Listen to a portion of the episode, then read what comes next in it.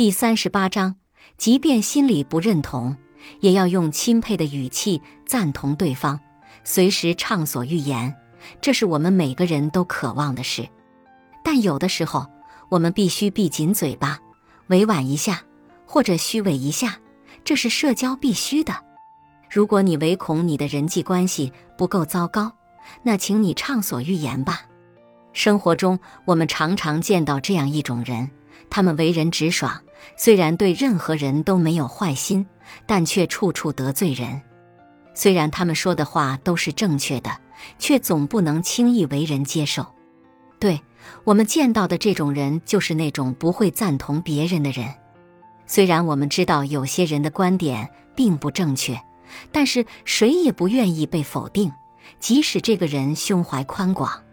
所以，如果我们希望自己的人际关系更融洽，就一定要学会认同别人，即使对方的观点并不一定正确，你心里并不认同，但试着去违心地说一句确实如此，你说得很对，这并不会带来任何不利，反而会让你在和他人建立关系时容易得多。既然如此，我们又何乐而不为呢？刘凯八年前只是一家小外贸公司的职员，后来自己创业开公司。现在的他有几百万资产，比最初自己干过的那家小外贸公司的老板还要成功。但他一直将这家小外贸公司的老板当作恩师对待。原来，刘凯刚进入外贸公司那会儿，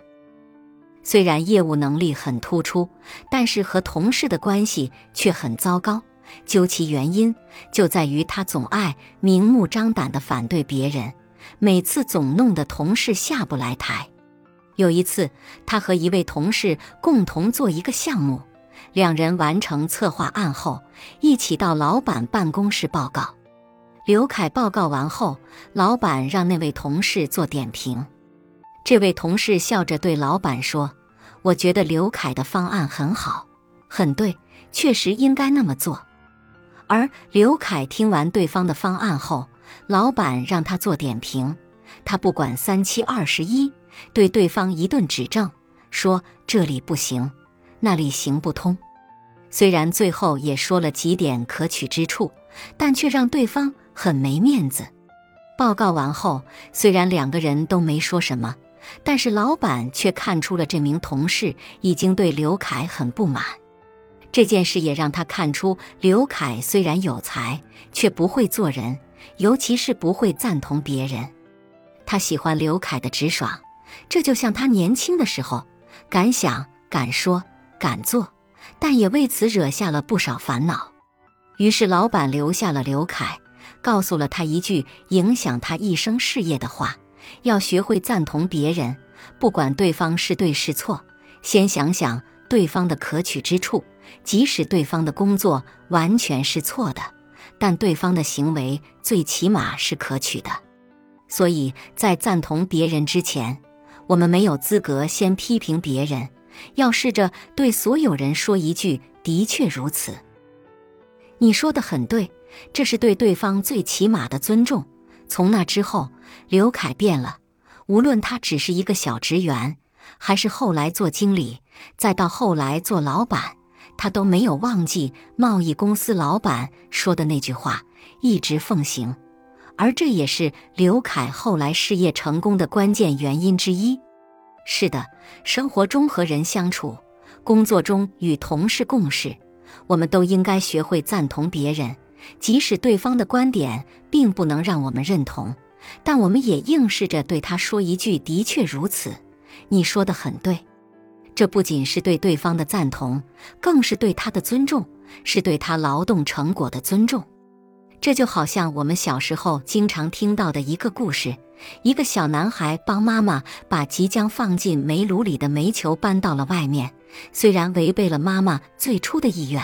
做得完全不正确，但却因为出发点是帮助妈妈，所以得到了妈妈的夸赞。我们赞同别人，并不意味着我们就认同了对方的方案、方法，这只是对对方应有的尊重。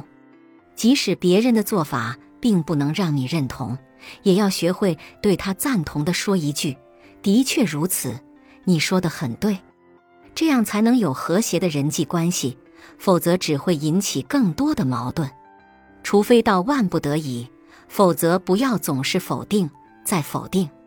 在任何人眼中，你都不会是权威，那么你就没有权利去否定别人，即使你是高高在上的领导，也只能说明你的地位问题，而不能完全代表你就对人有完全的否定权。所以，如果不想引起人心理上的不认同，就要先学会认同别人，学会赞同别人，即使你的心里不认同，因为这句的确如此，你说得很对，将是你人际关系的润滑剂。本集播放完毕，感谢您的收听，喜欢别忘了订阅专辑，关注主播，主页有更多精彩内容。